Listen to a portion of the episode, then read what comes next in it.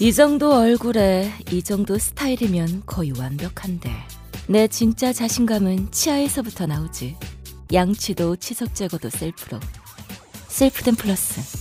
내 미소를 봐. 하얗지. 치태가 없잖아. 프라그도 없어. 누나는 입냄새도 안 나. 누나 치과 싫어하는 거 알지? 아프지도 않아. 피도 안 나고. 나 멋있지. 야 너도 환하게 웃을 수 있어. 매일매일 상쾌하게. 셀프된 플러스 저 슈퍼스타 최욱은 오늘부로 비혼자임을 선언합니다. 최스타님 연간 2만 쌍 이상 성혼이 되고 있는 여보야 서비스를 알고 계십니까? 저 정 기자, 나 슈퍼스타요. 내가 결혼 정보 회사에 어떻게 찾아갑니까? 여보야는요 셀프 중매 서비스이기 때문에 직접 가실 필요가 없어요. 돈이 한두 푼 드는 일이 아니지 않소? 여보야는요 성혼을 위해 사용된 비용을 100% 환불해주고 결혼할 때 100만 원, 아이 낳으면 200만 원의 축하금까지 준답니다. 그래도 난 경력이 있는 분들이 더 좋던데. 초혼도 재혼도 인연을 만날 수가 있습니다. 지금 스마트폰에서 여보야를 다운받으세요. 야야야 잘 들어봐 내가 오늘 버스를 탔는데 말이야 내 앞에 한 명 학생입니다. 두 명 학생입니다. 드디어 내가 딱 찍는데 글쎄 거북입니까? 어이가 없네 뻐근한 거북목, 구부정한 어깨, 뒤틀린 골반까지 바디로직 탱크탑과 타이즈로 자세 바로 잡으세요. 남녀노소 누구에게나 좋은 바디로직. 지금 소중한 분께 바른 자세를 선물하세요. 바디로직.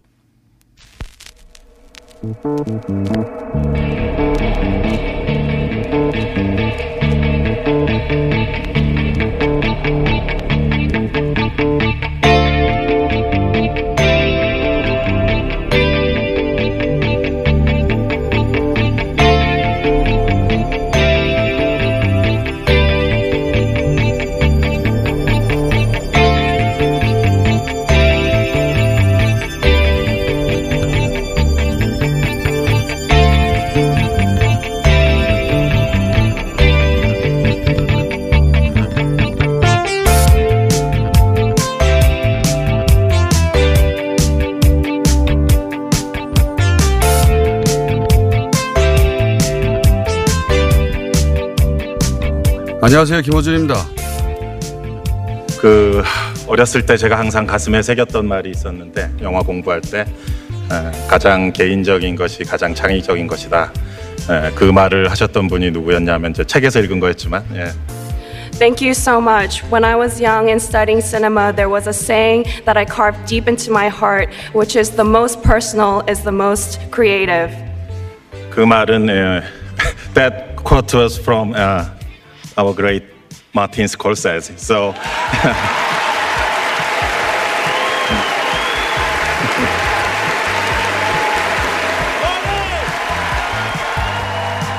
가장 개인적인 것이 가장 창의적인 것이다. 봉준호 감독은 이 말을 스스로 입증했죠. 자신의 모국어로 자신이 가장 익숙한 이야기를 자신만의 화법으로 풀어서 아카데미의 역사를 새로 썼습니다. 봉준호는 봉준호 함으로써 봉준호가 된 거죠. 그렇게 누구도 흉내내지 않고 자기 자신이 되고자 하는 모든 이들에게 이 노래를 띄웁니다.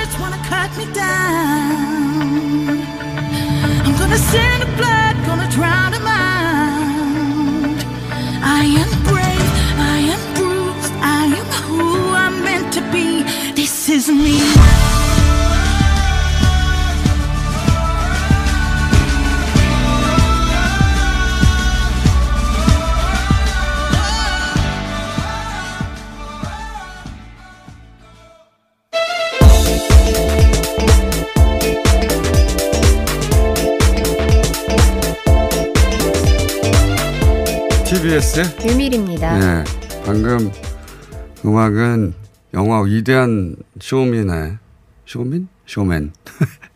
쇼맨의 오리지널 사운드 트랙. 예. 케알라 세틀의 This is me. 예. 이게 나야. 수염난 여성이거든요. 예. 당당하다. 이게 나다라고 하는 음악이었습니다.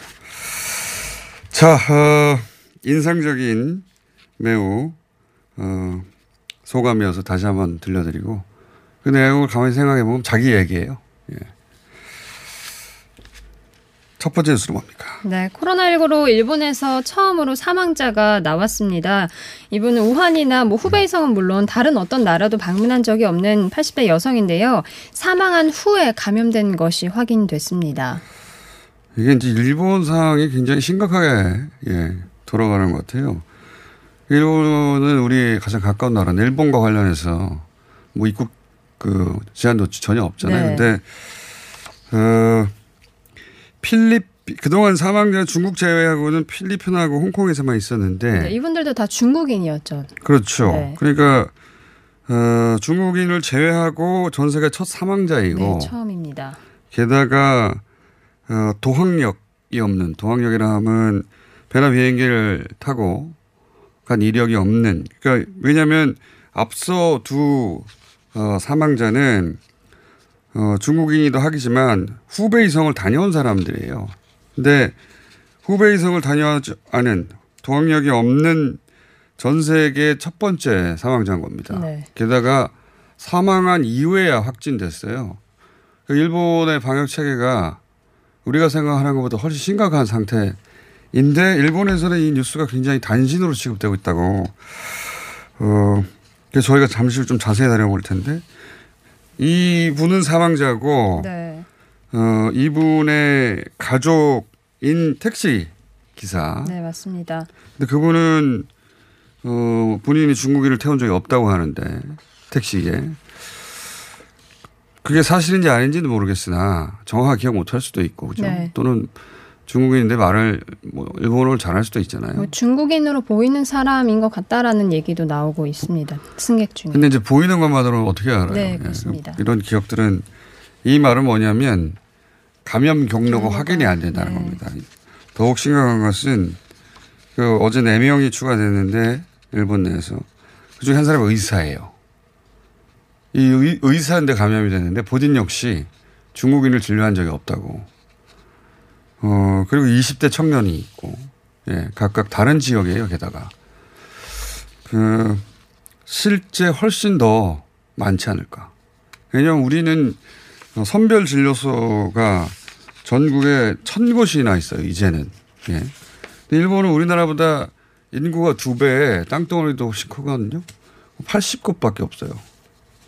이게 검사가 안 된 거 아니냐 이거죠. 있는데.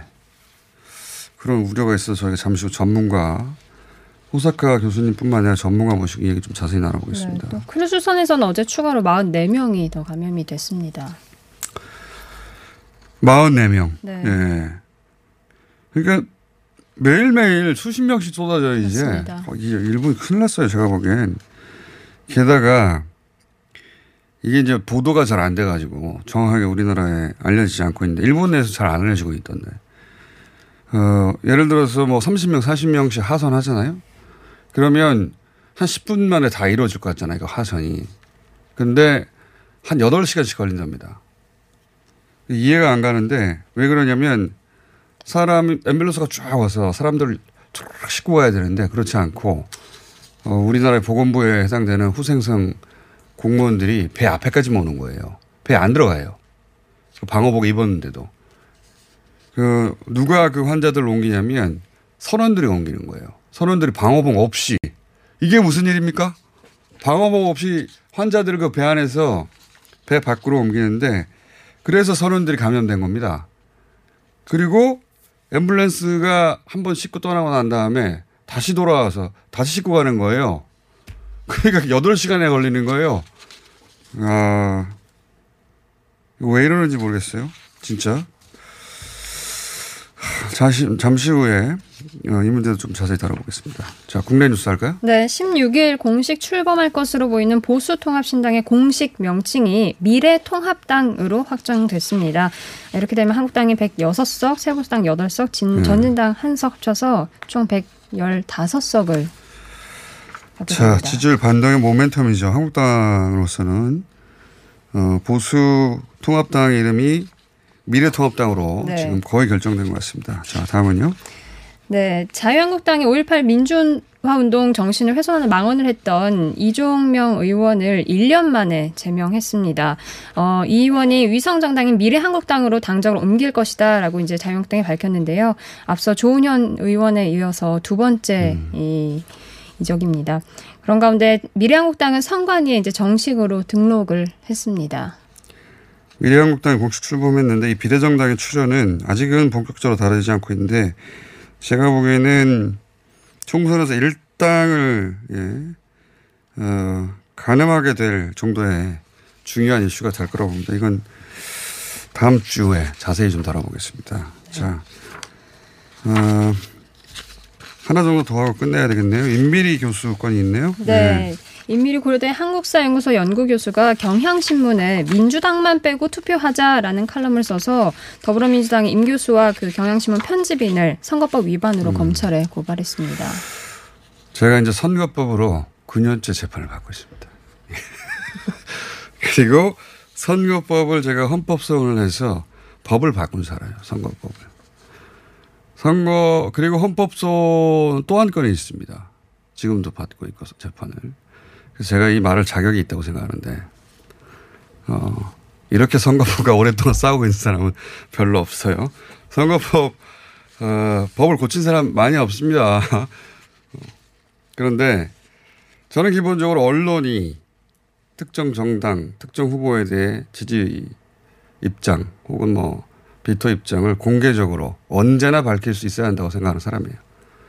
그래서 저는 이, 이 교수 주장 내용을 떠나서 어, 고발하면 안 된다고 생각하는 사람이긴 한데, 음, 왜냐하면 제가 헌법소원 한 것들 중에 하나도 언론인 선거운동 안 된다는 거. 왜 안 됩니까? 예. 저는 그렇게 생각하거든요. 어, 직업이 정치적, 어, 표현의 자유보다 앞선다고 생각하지 않기 때문에. 그래서 바꿨어요. 언론인들 선거운동 할 수 있어요. 근데, 어, 그래서 고발하면 안 된다는 사람이긴 한데, 그런데 이제 이 이야기를 하려면 이 부분을 봐주자. 거나, 어, 왜냐하면 선거법으로 따지면 실정법상 아직 선거운동 기간이 아니기 때문에 선거법 위반의 소지가 있고, 어, 그래서 실제 법정을 쓰게 될지도 모릅니다. 취하지 않으면. 근데, 어, 이분만 봐줄 수는 없잖아요. 그렇지 않습니까? 누군 봐주고 누군 안 봐줄 건가요? 그러니까 민주당만 찍지 말자가 아니라 뭐 하시라도 언제라도 한국당만 찍지 말자거나 안철수당만 찍지 말자거나 다 가능해야 돼요. 그렇죠? 근데 정당이 고발하지 않더라도 시민단체 제3자도 고발할 수 있거든요. 그거 다 어떻게 할 겁니까? 이분만 고발하지 말자는 이야기는 말이 안 되고요. 선거법을 고치자고 해야 되는 것이고. 왜냐하면 이게 이제 그래서 민주당이 고발을 취하거나 그렇게 됐을 경우에 다른 사람들이 막 이 주장할 수 있잖아요. 이제 똑같은 방식으로 다른 당에 대해서. 그럼 다 고발할 수 있잖아요. 다른 주체들이. 그거 어떻게 할 거예요? 선거법을 고치자고 해야 되는 겁니다. 이분만 왜 봐줘요? 그건 말이 안 됩니다. 네. 다 가능해야 된다. 그러니까 논란이라고 쓸 게 아니라 예, 언론도 다 정치적 카밍아웃 하고 공개적으로 지지 표명하고 반대 표명하고 이분뿐만 아니라 누구나 가능해야 되는 겁니다. 이분만 이 정당에 대해서만 봐주자. 이건 말이 안 된다. 여기까지 하겠습니다. TBS의 류밀이었습니다.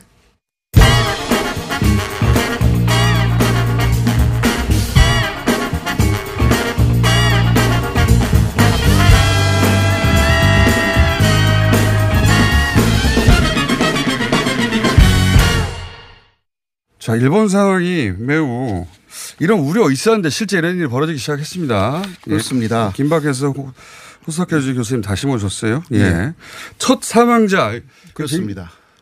전 세계에서 세 번째. 세 번째인데 후베이성을 아. 다녀오지 않은 사람으로는 유일해요. 유일하죠. 네. 어 그러니까 그 감염 경로가 확인되지 않는 그렇죠. 어, 이게. 상당히 불안한 요소라고 예. 할 수가 있습니다.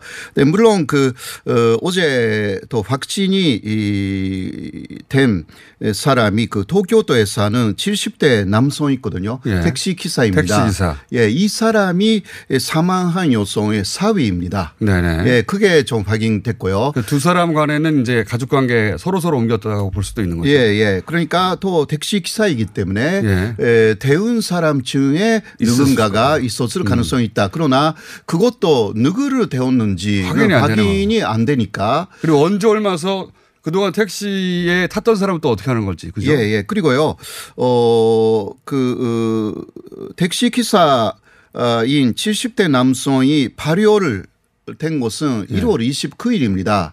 오래됐네요. 예, 예. 네, 그러나, 어, 그, 어, 가나가 현에서 사망한, 그러니까, 어, 참모님이잖아요. 네, 장모. 어, 그분은 그 이전에 1월 22일부터 증상이 있어가지고, 그러니까 이게 맞지 않는 거예요. 어, 맞지 않는 거네요. 맞지 않죠. 맞지 않죠. 그러니까 어 실제적으로 택시 기사한테 에, 감염이 됐는지는 이거는 모르는 어, 물론 그 잠복 기간이었을 가능성도 있고요. 그렇죠. 네, 막 지금은 그런 식으로밖에 볼 수가 없는 그 상황입니다. 택시 기사라고부터 올- 감염됐을 것이라고 추정하지만 그런데 네. 장모는 훨씬 일찍, 예, 일찍. 발열했다. 예, 네, 확인이 안 돼요.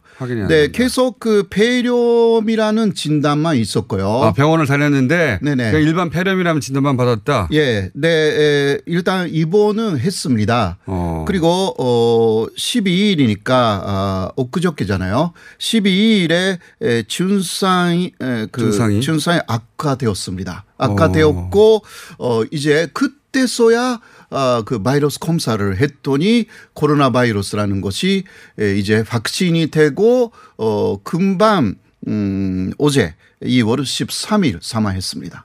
어, 그러니까 확인이 된 시점도 너무 늦었고요. 그러네요. 예. 1월 20일 경에 발열이 됐는데 네. 그로부터 20일 이상 병원도 다니고 했는데도 예, 네. 그냥 입원까지 했는데요. 그러니까 바이러스 검사를 안 했다라는 것 자체가 조금 너무 그러니까 폐렴 증세를 보이고 있었기 때문에 이거 의심할 만한 내용이었는데도.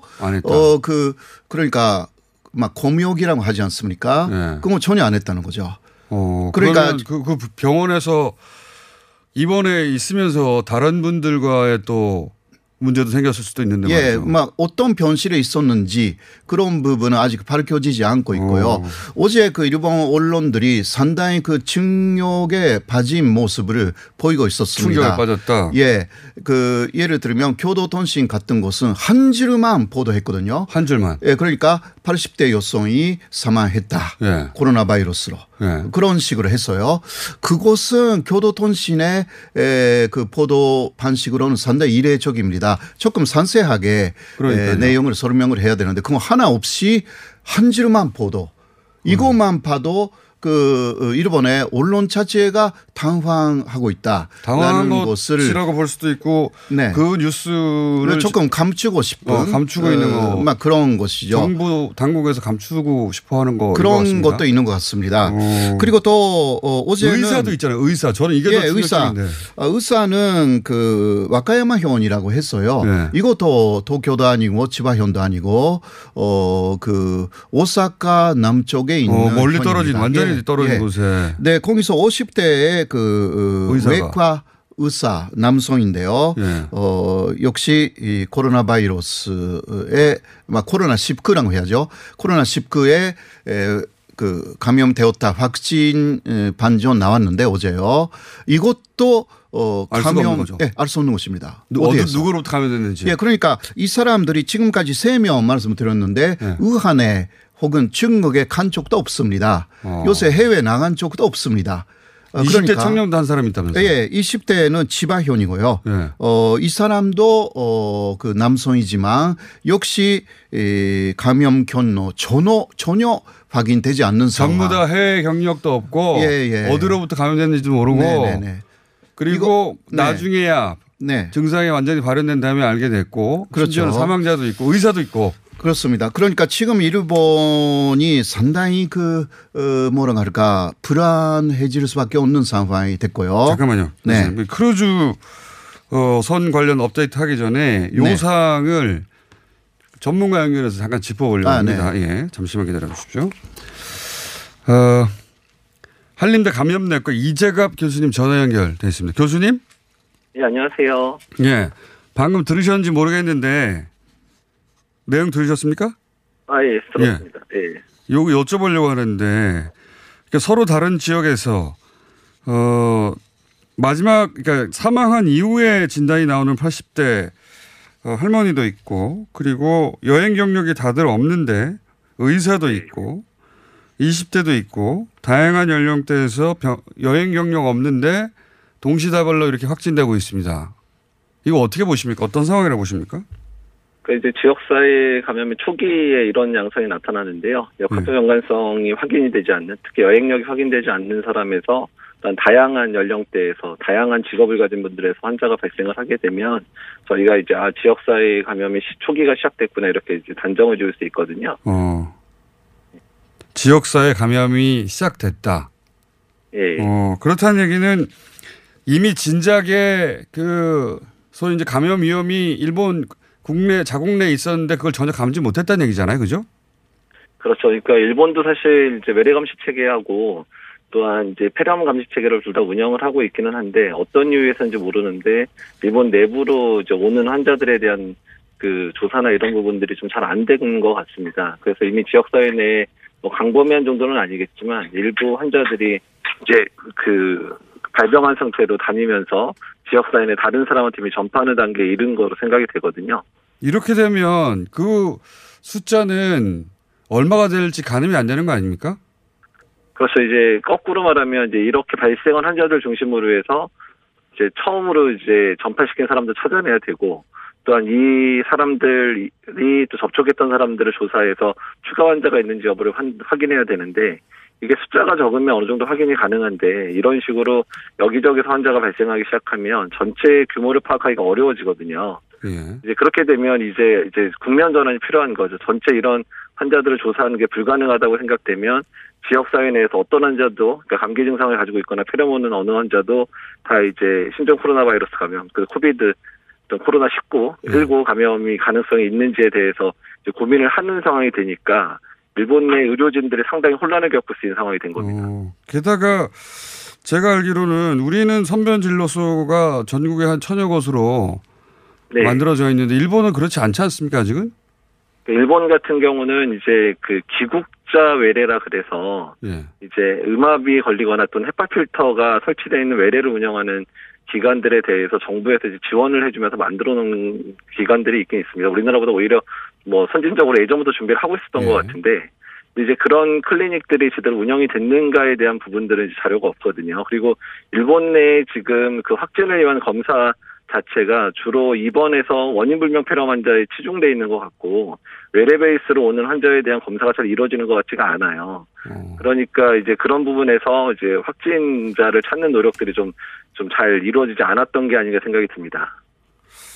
지금 그 뭐 선별 진료소의 숫자라든가 혹은 뭐 그 키트 검역 키트의 보급이라든가 이런 부분에 있어서 어 우리가 이제 과도할 정도로 어 일찍부터 해서 어 전국 시스템을 만들어놨는데 일본이 아직 거기는 전혀 미치지 못하는 것 같아서 이렇게 지역사회 감염이 시작되면은 큰 혼란이 있을 수도 있겠습니다, 그죠?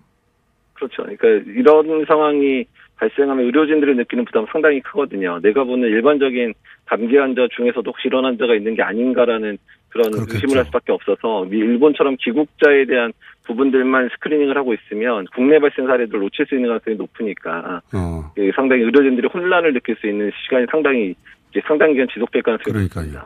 그 동안은 아 중국에서 어, 여행 이력이 있다거나 또는 뭐 어, 공항만 통제하면 되는 줄 알았더니 그거하고 전혀 상관없는 각 지역에서 이미 이렇게 동시다발로 벌어지니까 어, 앞으로 이, 뭐 어떻게 진행될지 모르겠습니다.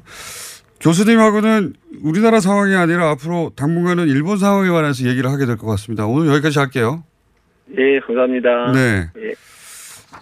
우리는 지금 퇴원자가 계속 늘어나고 있는데. 예, 예. 네. 그래서요. 예. 지금 일본의 전문가가 말하는 것은 지금 그 인터뷰에서도 있었지만 예. 그 공항을 본세하거나 예. 혹은 그릇선에서 어 그릇선 자체를 그 견리시키거나 예. 그렇게 해가지고 이것을 그 미즈기와 전책이라고 미즈기와라는 건 예, 미즈기와라는 거 미즈기와는요 무르카라는 뜻이고 무르카에서 그 그러한 안 좋은 것을 산육시키지 않겠다라는 전책으로 그러니까 말하는 것입니다. 일본은 섬나라니까 네, 네. 물가를 막아서 아예 예, 일본 예. 내로 들어오지 못하도록 하는 예, 그것은 그 군사적인 용어이기도 했고 아. 요새는 비군사적인 그 부분에서도 미즈기와 전책이라고 해서 안 좋은 것들을 산육시키지 않겠다 이것입니다. 아. 쉽게 말하면. 그러니까 네. 적들이 과거에 군사 예, 예, 예. 군사 용어로는 적들이 일본 네. 땅에 상륙하지 못하도록 하겠다. 예, 바로 이- 그것입니다. 그- 지금 적은 아. 바이러스이기 때문에 그래서 예. 공항과 크루즈만 다 막으면 된다라고. 네. 그래서 전문가들이 말하는 것은 그 의료 대세를 갖추지 못했다 현재까지. 아. 예, 그러니까 그런 것 같아요, 지금 일본이. 예. 에, 그 아주 그 이상한 상태가 그러니까 당연히 에, 치료를 어, 진료를 해야 되는 부분을 안 하고 있는 예. 그 상황이 계속 벌어지고 있고요. 그 결과로 사망자가 나왔고 또 그 아까도 말씀드렸지만 그 감염 음, 그견 노가 모르고. 전혀 모르는 그 어디에서 왔는지도 모르는 사람들이 이제 앞으로 계속 나올 것 같고요. 저는 이 정도 숫자가 나왔다는 네. 건 전국적으로 훨씬 더 많은 숫자가 나올 수 있는 거 아닙니까? 네, 사실 그 대책이 계속 늦어지는 상황이 에, 그 이어지고 있고요. 이것은 그 2015년에 한국에서 메르스 사태가 있었을 때, 에, 그 뭔가 어, 환자가 나오면 그 다음에 대책이 나와가지고 계속 늦어졌거든요. 그랬죠. 그때 큰- 그때 그랬어요. 네, 그거하고 거의 다른 거리예요. 지금 그 아베 일본에서. 정권이 하는 거리. 또 그때보다 훨씬 지금 그 광범위하잖아요. 어, 예, 광범위하고 감염하는 그 속도가 이거 빠르기 때문에 네. 에, 또 엄청난 여러 가지 문제가 생길 가능성을 지금 그 우리가 어, 아주 뭐라 할까 불길한 이야기를 그 해야 될 것 같은데요. 크루즈에서만 이게 발생할 줄 알았더니 이제 동시에 일본 내에서도 터지기 시작한 거죠. 예, 네. 그러니까 지금까지 예를 들면 그 어, 택시 기사가 예. 혹은 20대 남성이 그리고 의사 예. 아, 50대 의사가 누구하고 접촉했는지도 지금부터 해야 되고요. 예. 어 그리고 또 어, 기타 어디에서 또 이런 것이 이 도저 나오는지 모르기 때문에 이제 그 의료 기관에서 어떻게 해야 된다라는 아주 강한 지침을 지금까지 사실 내리지 않았습니다. 그건 내려야 되는 상황이고요. 한국에서 3주 전에 했던 일들인데 그러니까 전혀 그 일본에서는 호스를 했다라는 것이 이번에 판명 어, 되어 버렸습니다. 그런데 어제 IOC 이 위원회가 일본에서 열렸습니다. 예. 어, 오늘까지 있는데요. IOC 위원들이 에, 이번에 올림픽 어, 그 괜찮냐 그러니까 코로나 문제를 코로나 19 문제를 거론했습니다. 예. 거기에 그 모리오 시로 일본의 IOC 이 위원장이 에, 전혀 문제 없다. 아, 확실하게 에, 그 올림픽 파라림픽을 그 그대로 하겠다. 뭐그 일본 일본에서 어, 뭔가 아, 그 확진자가 계속 늘어나고 있다라든가 이상한 소문들이 많은데 그렇지 않습니다. 그런 식으로 간조했는데 80대 여성이 그날 죽었어요. 그날 당일날 사망자가 예, 나왔다. 예. 그러니까 증력이 처음 일본에서는 상당히 큽니다. 어, 그래서 한 줄밖에 보도 안 하는 식으로 지금 묻혀 있으나 이게 그렇게 계속 묻힐 수는 없죠. 예, 사실 그 IOC는 실제로 할 수가 있는지를 알아보기 위해서 이번에 갔다고 합니다. 알겠습니다. 오늘 네. 여기까지 하고요. 교수님 다음 주도 내내 나오실 것 같은데 이 일로. 예. 예. 호사카 요지 교수님이었습니다. 감사합니다. 감사합니다. 박지희 씨, 코업이 또 완판됐네. 재구매가 많아서 그런 것 같아요. 먹어보면 아침이 다르다고 하잖아요. 오빠들은 어때? 아홉 가지 멀티비타민의 페루산 마카가 콜라보돼서 그런지 아침 활력이 달라. 코업 진짜 좋아. 나는 먹은 날과 안 먹은 날 차이가 확 나더라고. 코어업 안 먹으면 너무 불안해. 팟캐스트 유일 멀티비타민과 페루산 마카의 환상적인 콜라보. 검색창에 코어업 검색하세요. 긁지 말고 뿌리세요 글루타셀 아직도 무작정 긁고 계신가요? 지금도 밤마다 긁어대는 아이 때문에 고민이신가요? 미친 듯이 가려울 때는 긁지 말고 글루타셀을 뿌려보세요. 약국이나 검색창에서 리얼한 후기를 확인해 보시고 많은 사용자들이 인정한 특허받은 글루타셀 스프레이로 긁지 않는 편안한 밤을 보내세요.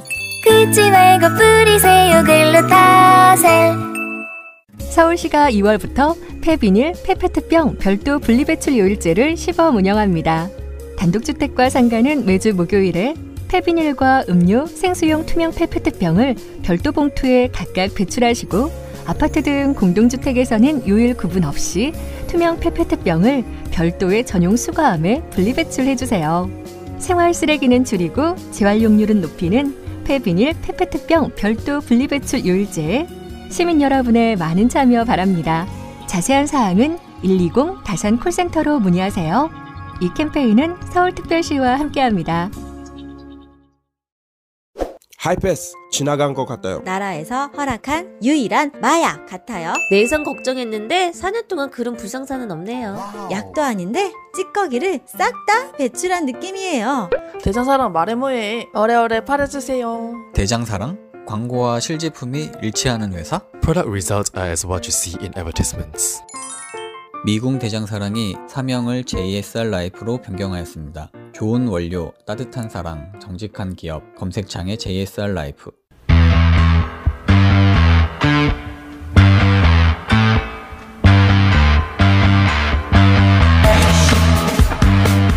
또 일본 이야기입니다. 일본 정부에서 후쿠시마 원전 오염수를 어, 바다에 그냥 방류하겠다고 결정을 했어요. 이 뉴스가 코로나 뉴스에 지금 묻혀 있는데 그린피스의 장마리 캠페인을 모셨습니다. 안녕하십니까? 안녕하세요. 예.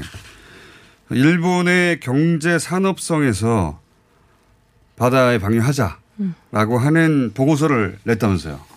네, 최종 권고안이고요. 사실 수년 동안 합의 전문가들의 의견을 구해서 만든 것이고 이걸로써 어쨌든 경제 산업성의 의사는 굉장히 공식화됐다고 판단하시면 되겠습니다. 경제 산업성이라는 게 일본 정부인데요. 아, 그렇죠. 이제 일본 정부가 이제 절차를 밟은 거잖아요, 그냥. 예. 네, 말하자면. 그렇죠. 바다에 방류하고 싶은 욕망은 벌써 몇 년 전부터 그리고 몰래 방류 하겠다고 하는 걸 그린피스에서 잡아낸 적도 있고. 네.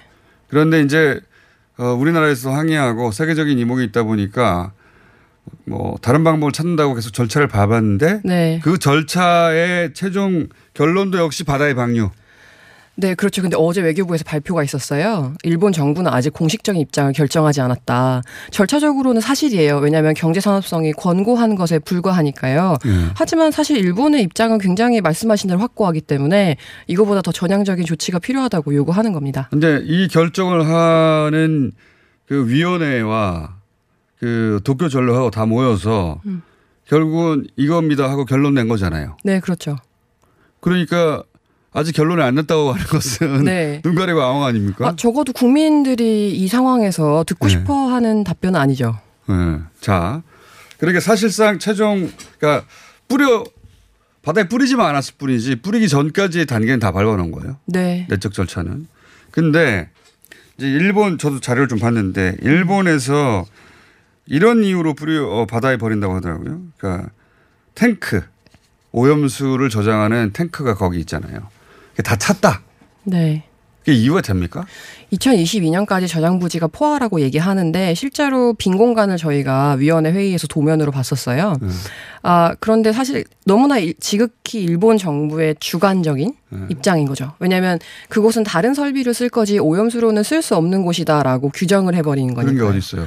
예, 그렇죠. 그러니까 해양에 방류하는 것보다 음. 장기적으로 대안하는 것이 더 나은 방법이기 때문에 그것을 인정하면 당연히 부지를 확보해야 하는 거죠. 근데 왜 부지를 확보하지 않고 바다에 뿌린다고 합니까? 비용 문제입니까? 비용 문제도 있고요. 그리고 뭐 코로나 사태랑 비슷한 건데 아, 이것이 굉장히 실패한 것의 어떤 결과이고 증거이기 때문에 아, 그렇죠. 영토에 남겨두고 싶지 않아 하는 거죠. 어, 아베 정부가 이 문제를 완벽하게 해결하겠다 아무 문제 없다고 주장해 왔는데 실제로는 해법을 못 찾았잖아요. 네, 맞습니다. 그리고 2022년 저장 부지를 이야기하는 게 사실은 주민들의 동의를 구하기 위한 기재인데요. 어, 일본 정부는 앞으로 이 최종 보고서를 가지고 후쿠시마 연안의 주민들이나 어민들과 같이 어, 국제적으로 일본의 위상이 떨어지고 어, 그 국가 경제에 심대한 영향을 미칠 것으로 판단되니까 오염수 방류에 동의해 달라고 정말 꾸준하고 집요하게 요구할 겁니다. 앞으로. 아니 근데 거기서 실제 오, 오염수를 방류하기 시작하면 음.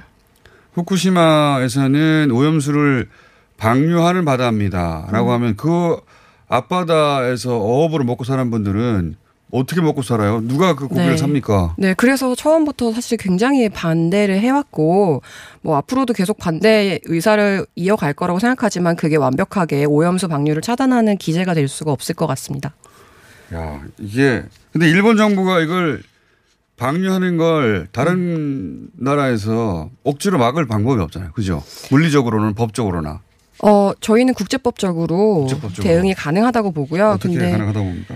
어, 그 과정에서 사실 한국의 역할이 굉장히 중요해요. 가장 가까운 나라니까. 네, 인접국이기 때문에 가장 권리가 바다를 공유하고. 있잖아요. 예. 네, 무엇보다 뭐 유엔 해양 법안이라든지 해양법이라든지 그리고 뭐 IMO, IAEA 모두가 다 예상되는 결과가 있을 경우에 인접국과 협의하는 절차를 필수적으로 두고 있고요. 어. 그리고 일본의 관할 통제권을 넘어가는 경우에는 예. 어, 사실 사전 예방 조치, 그러니까 영향 평가 같은 여러 가지 조치들을 다 취하게 하고 있어요. 심지어는 이 후쿠시마에 뿌려 뿌려진 것은 음. 2년인가요? 우리 그 우리 1년 만에 돌아왔죠. 1년 만에 네. 동해에 도달하지 않았습니까? 그죠? 사실 그 결과를 보고 해양학자들이 굉장히 놀랐었는데 네. 그게 아열대 환류라고 굉장히 통상적이지 않은 조류라고 해요. 그러니까 사실 해양에 방류했을 경우에 일본 정부가 모니터링을 할 수 있다고 하지만 방류를 시작하면 이게 얼마나 더 빨리 올지 그리고 생물들이 얼마나 더 많은 영향을 입을지가 굉장히 불분명하고 한 상황인 거죠. 우리 바다에 영향을 미치니까 그러면 네. 어, 자신들의 영해에서 그렇게 하는 건 그렇다고 치는데 음. 우리 바다에 영향을 미치면 우리가 당연히 하지 말라거나 아니면 우리한테 이런 이런 피해가 있는데 우리가 이렇게 막을 방법이 있습니다. 네. 알려주거나 혹은 우리한테 동의를 구하거나 뭐 이런 과정이 있었는데 그게 없는 거죠 지금. 네, 그렇죠. 그런데 중요한 건 어쨌든 일본 정부가 잘하는 것들이 있잖아요. 그러니까 자료를 기록화한다거나 네. 아니면 논의를 계속 공식화해서 자신들의 합의 결과를 정당화하는 거예요. 네. 최종 보고서의 의미는 그런 겁니다. 그런 거죠. 그러니까 그 과정 중에 과연 한국이 일본 정부에게 이 과정을 좀 지연시키거나 문제 제기를 했느냐? 네, 부담을 주- 충분히 줬느냐. 국제적으로 그렇죠. 어, 그러면서 IAEA라든가 이 관련 기관을 일본이 로비하여 일본이 원하는 방향으로 결론이 나도록 할 가능성도 배제할 수 없다. 그거 네. 잘하는 거니까 일본이. 아, 지금 보고서에서 좀 유의할 부분이 있어요. 그러니까 보고서에 보면, 어, 다른 나라들이 특히 원전을 통상적으로 운영하는 한국과 같은 국가들이 삼중수소가 포함된 냉각수, 그러니까 오염수를 얼마나 바다에 방류하도록 아, 니네들도 다 그러지 그렇게 하지 않느냐? 굉장히 놀라워요. 보고서 보시면 아시겠지만 도면에 각 나라가 얼마나 내뿜는지를 반 페이지를 할애해서 그려놨어요. 어, 우리도 그러니까 뿌려도 된다 이런 얘기네. 그게 전략인 거죠. 어, 그 사실관계를 떠나서 네. 일단 너희들도 다 뿌리기 때문에 우리도 뿌린다. 네, 근데 이 삼중수소가요, 어, 지금 오염수 안에 있는 양적으로 봤을 때는 그렇게 통상적으로 나오는 오염수와 비교할 수 없고요. 무엇보다 삼중수소만이 문제가 아니라 스트론튬처럼 원전 사고가 나지 않았으면 나오지 않았을 어. 물질들이 너무나 많기 때문에. 그러니까, 아, 그 얘기 하시니까 생각나는데. 네. 공부한 것이. 그러니까 일본은 삼중 수소만 남기고 다 제거하겠다고 약속했잖아요. 아, 사실 약속이 아니고요. 네. 작년 IAEA에서 그렇게 발표를 했는데. 발표를 했죠. 사실이 아니죠. 예. 그러니까 삼, 다른 나라는 삼중 수소를 뿌리지 않느냐라고 비교하는 것도 맞지 않는 게 일본은 계속해서 삼중 수소를 제외하고는 다 처리할 기술이 있다고 했는데 실제로는 실패했고 그래서 삼중 수소뿐만 아니라 다른 방사능 물질 이런 사고가 나지 않았다면 네. 나왔을 방사능 물질도 같이 뿌리고 있는 거잖아요 바다에. 그렇죠. 그거를 숨기고 있는 거죠. 그러자 말하자면. 네, 그래서 지금 스트론튬 90이라고 뼈에 천착돼서 뼈에 붙어서 백혈병이나 소아암을 일으키는 아주 그냥 대표적인 하나의 방사성 핵종인데요. 음. 이게 어, 통상 우리나라에서 운영되는 경수로 원전이 12만 년 가동됐을 때 나오는 정도의 분량이에요. 12만요. 네, 그러니까 인류가 살아온 시간의 반인가요? 어 그리고 실제로 삼중수소 같은 경우도 말 못할 시절부터네. 일본. 네, 그렇죠. 예, 나무 위에 설 때. 그때부터 네. 지금까지 쌓여 나올 양이 지금 거기 있다는 거죠. 근데 문제는 그게 비단 사고 이후에 약 10년 정도 쌓인 분량이라는 거고요. 오염수 방류하기 시작하면 앞으로 수백 년 동안 만들어질 오염수가 계속해서 우리 바다에 나온다는 거예요. 어, 그렇죠. 이번에 오케이 해버리면 네. 거기서는 계속 뿌릴 거 아닙니까 앞으로. 그렇죠. 그냥 넘어갈 수 없는 일인 것 같습니다. 자, 그래서 앞으로 그렇게 최종 보고서가 나왔다고 하니 예, 저희도 관심을 가지고 계속 팔로우 하겠습니다. 자주 나오시겠네요. 그린피스의 장마리 캠페인이었습니다. 감사합니다. 감사합니다.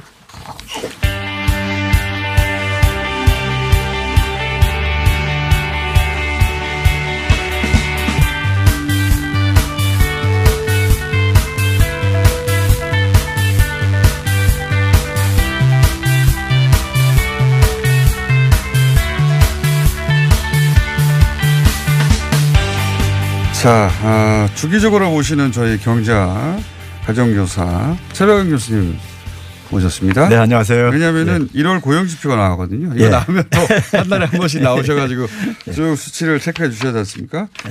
자, 이번 고용지수는 어떻습니까? 워낙 요새 코로나에 모든 뉴스가 묶여가지고, 막혀가지고, 그죠? 자, 네. 고용 지표는 근데 어떻게 뭐 나왔어요? 어, 코로나 때문에 묻히는 것도 있지만요. 경제 고용 지표가 굉장히 지금 좋게 나오니까는 뭐 트입 잡을 게 별로 없다 보니까 상대적으로 좋게 나오니까 안 알리려고 하는 거군요. 말하자면. 그렇죠. 예. 어떻게 사실 나왔습니까? 이 고용 지표가요. 진짜 그 저는 어 굉장히 지금 어 내용이 예, 크게 개선되고 있다고 지금 보고 있는데요. 네. 이게 지금요. 일자리 일단 취업자 숫자가 지금 56만 8천 명 이렇게 나왔으니까요. 숫자. 예. 예. 이게 56만 8천 명이라는 게 사실은 미국 같은 경우 지금 우리가 미국은 좀 이제 취업자 숫자를 비농업 부문 일자리를 중심으로 잡지만은 네. 그게 한 20, 한 2만 한 6천 개 나왔다고 그냥 시장에서 막 이제 난리 피고 그러거든요. 그래요? 예. 미국은 우리보다 인구가 그러니까 사실 뭐 인구 3억이 삼억이니까. 넘는다는 나라니까 네. 뭐 배, 일곱 배 그러니까. 그에 비례해서 그러니까 취업자 수도 많이 나와야 되는데 네. 그런 점에서 굉장히 56만 8천 명은 사실은 이거는 지금 인구 구조로 볼 때는요 나올 수 사실 나오기 힘든 에, 숫자예요. 어떻게 나온 거예요, 그러면? 그러니까요. 그래서 이게 이제 우리가 이 의미를 좀 이제 우리가 좀. 언론들에서 네. 좀, 좀 제대로 평가해야 될 부분이요. 지난 1년 동안에 인구가 한 34만 7천 명, 그러니까 한 35만 명 증가했어요. 인구가. 예. 그럼 되게 인구 증가보다 더 취업자 숫자가 더 증가하기는 쉽지가 않은 거예요. 그렇겠죠. 기본적으로요. 네, 당연히 그렇겠죠. 근데 인구가 어쨌든 한 35만 명 증가했는데 근데 이제 그렇게 취업자 수가 크게 증가할 수 있었던 건 뭐냐. 경제 활동을 포기했던 사람들. 소위 네. 비경제 활동 인구 이런 사람들이 예, 이런 사람들에는 그러니까 이제 우리가 뭐 구직 포기자라든가 취준생이라든가 이런 사람들이 경제 활동으로 그러니까 넘어온 거예요. 예전에 말씀하시기로는 예를 들어서 최저임금이 너무 낮아가지고 예. 그 시간에 그 일에서 그 돈 버느니 이랬던 사람들이 어, 이 구직 활동 하기 시작했다고 말씀하셨죠. 그렇죠. 최저임금이 올라가지고. 그렇죠. 그게 한 15만 아, 1000명 정도가 넘어온 거예요. 어. 넘어온, 넘어온 거고. 비경제 활동 인구가 15만 정도 줄었다. 그렇죠. 예. 그러니까 인구가 그러니까 한 35만 명뿐이 안 증가한 상황 속에서 거의 두 배 정도의 취업자가 생겼다는 얘기는 그것뿐이 이제 설명이 안 되어지는 거지요. 네. 실제 숫자도 그렇습니까? 그렇죠. 비, 비경제 활동 인구가 줄었다. 그러니까 경제 활동 인구가 늘었다는 거죠. 예. 그렇죠. 거기다가 뭐냐면 이제 그 경제 활동 인구 중에서 이제 그러니까 우리가 이제 취업자랑 실업자로 나누는 건데 네. 그 경제활동 인구가 증가한 게 그러니까 아까 저, 저, 이 비경제활동가 15만 1천 명 뿐이 안, 저기 감소 안 했잖아요. 예. 근데 에, 인구 34만 7천 명하고 그 취업자 그러니까 56만 8천 명 사이에는 한 22만 명 차이가 있는 거잖아요. 예. 그또 그러니까 이 비경제 활동 인구 줄어든 것만 다 설명이 안 되는 거예요. 안 되는 거죠. 그럼 뭐냐면 실업자가 또 줄어든 거예요.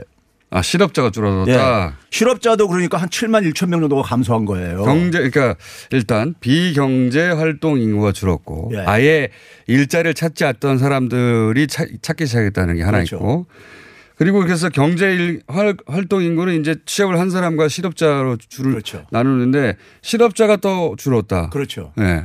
그 마이너스니까 당연히 이제 취업자가 늘어나겠네요. 그렇죠. 그러다 보니까는 인구보다도 한 22만 명 이상 그러니까는 이 취업자가 인구 증가보다 높게 나타나는 이유가 이제 거기에 있는 거고요. 또 하나는 뭐냐면은 그 이게 이제 결국 뭐냐면 연령별로 보게 되면 이제 이- 우리가 되게 보게 되면 인구 증가하고 취업자 증가하는 되게 이제 어느 정도 상관성을 가져요. 인구가 늘어나야지만 취업자도 늘어날 수밖에 없으니까요. 네. 그렇겠죠. 그러니까 가장 많이 인구가 늘어나는 게 이제 60세 이상인데. 자, 그럼 요거 질문 드릴게요. 예. 이런 기사 나오면 예. 항상 이게 다 노인 일자리. 그렇죠. 그 그러니까 세금으로 만든 노인 일자리인데 단기 알바. 네. 이거 숫자 가지고 생색내는 것이다 이런 식으로 말하잖아요. 그렇죠. 예. 이번에도 그렇습니까? 그러니까 이제 그 얘기하기 전에요. 그 20대 후반에 그러니까 청년 고용률이 지금 역대 최고예요. 어, 그건 일단 최고고요. 예. 자, 근데 이제 그 이제 조선일보가 이제 그런 식으로 보도했는데 노인 일자리가 만든 고용, 조선일보예요? 고용 대박이다 그랬는데 그냥 고용 대박이라고 하면 될 거 가지고 꼭 이렇게 저기 사족을 붙이더라고요. 하는데 아, 노인 일자리가 만든 고용 대박이다. 역시 마찬가지로 예. 그러니까 노인 일자리. 예, 이게 이제 최고의 트집을 잡으려고 이렇게 표현을 한 것 같은데. 네. 자, 근데 이제 뭐냐면 제가 이 시간도 몇번 소개했지만은 60세 이상 인구가 1년에 한 60만 명씩 증가해요, 지금요. 1년에 예, 60만, 60만 명 명씩 늘어난다. 늘어나고 60세 있어요. 이상이. 예. 그럼 60만 명 이상 늘어나다 보니까는 그 속에서 일자리가 어느 정도 증가할 수밖에 없는 거예요. 그러니까요. 그 자연스러운 인구 증가. 그렇죠. 그런데 이제 문제는 뭐냐면은 여기에 이제 제가 이제 들여다봤어요. 마이크로 데이터를요. 공공근로 관련 일자리가 한 25%에 불과해요. 그러니까 세금으로 만들었다고 하는 일자리 그렇죠. 25%밖에 안 됩니까? 예. 그러니까 네 자리 중에 하나, 네 개 일자리 중에 한 개 정도가 이제 그러니까 이제 저거라는 얘기고요. 그 다음에 뭐냐면은 그러니까 단기 노인 일자리는 세금으로 만든 단기 알바라고 하는 어떤 이미지를 악용하는 거네요. 그렇죠. 예. 거기다가 이제 알바성 일자리에서 대개 이제 공공근로 일자리들이 한 17시간 이제 이하 이런 걸 하는데 네. 요것도 한 40%뿐이 안 돼요. 그러니까 10자리 중에 한 6개짜리는 그 이상 이제 근로 시간이 된다는 얘기고 특히 풀타임 일자리도 한 30%가 넘어요. 풀타임도 예. 60세 이상 중에 그렇죠. 그러니까 이제 에, 이 일단 노인 일자리가 증가할 수밖에 없다는 구조, 인구 구조. 인구가 매년 60만 명이 늘어나니까 그렇죠. 60세 이상의 일자리 일하는 사람이 늘어나는 건 너무 당연한 것이다 일단. 그렇죠. 그리고 그리고 지금 공공근로 일자리는 최대 25% 정도밖에 안 된다. 그러니까 그렇죠. 이 60세 예. 이상 늘어난 일자리를 전부 다 단기 알바 일자리라고 주장하는 것은 사실이 아니다. 그렇죠. 예, 그러니까. 민간 부분에서 그러니까 한 4분의 3은 그러니까 이게 해결하고 있다는 얘기예요. 그러니까 민간 60세 부분- 이상도요. 민간 부분의 4분의 3이 되고 있다. 예. 예. 그런 얘기가 왜 없을까요? 언론 보도에 항상. 요 얘기는 줄기차게 교수님만 하시는 얘기예요. 이 고용 관련 얘기 기사 나올 때 고용 관련 기사에서 일자리 이게 수치가 잘 나오잖아요. 그러면 어김없이 60대 이상 일자리 정부가 단기 알바로 만든 일자리라는 프레임으로 딱 등장해서 아 이건 뭐 세금으로 만든 일자리이기 때문에 그렇죠. 사실상 어 이건 눈 눈속임이다라는 식의 기사가 쫙 깔려요. 그리고 어 방송에서도 그렇게 얘기합니다. 다들 어 시니컬하게. 근데 실제 구체적으로 마이크로 데이터를 보면 공공근로 관련 일자리는 4분의 1이고 나머지는 민간에서 만들었다는 거 아닙니까? 그럼 그렇게 보도하면 안 되잖아요. 네. 그렇죠. 근데 왜 교수님만 이 주장을 하는 거예요? 그러니까 이게 이제 그러니까 일반 사람들이 그러니까 뭐 쉽게 접근하기 힘든 데이터다 기자들은 보니까. 마이크로 데이터 접근할 수 있잖아요. 있죠. 일반인도 사실은 접근해서 들여다 볼 수는 있어요. 그걸- 있는데 그걸 귀찮아서 못 하는 그렇죠. 귀찮아서 안 하는 걸 이용을 해가지고 몰라서. 예. 그리고 이제 어떤 선입견을 선입관을 이용을 해가지고 이렇게 보도를 하는 거죠. 아니, 이해가 안 갑니다. 이거 저희 그근 1년 가까이 그러게 얘기를 하고. 있는데 예. 매번 고용 지표 나올 때마다 똑같네요. 예, 똑같이 그 그러니까 기자들이 좀 저기 이제 신문사들이 좀 저한테 제 주장에 반박을 하든지 아니면은 좀 좀 이 보도를 좀 바꿨으면 좋겠어요. 보도 이 태도를 왜냐하면 좀. 여기밖에 얘기 안 하니까요. 네. 그 프레임을 유포할 수 있다고 생각하는 거겠죠. 자, 거기까지 이해했습니다. 그다음에요. 예. 이거 완전 복습인데 거의 예. 또 이번에도 그러네요. 그 다음에 또 한 가지는 이제 그러니까 최근 대통령이 고용 연장 발언했잖아요. 고용 연장이 필요하다. 네, 예. 이 얘기를 했거든요. 예, 예. 이게 이제 뭐냐면 보수 언론들이 주로 얘기하는 게 지금 이제 노인 일자리 중심으로 정부 재정 투입해서 만들고 있다.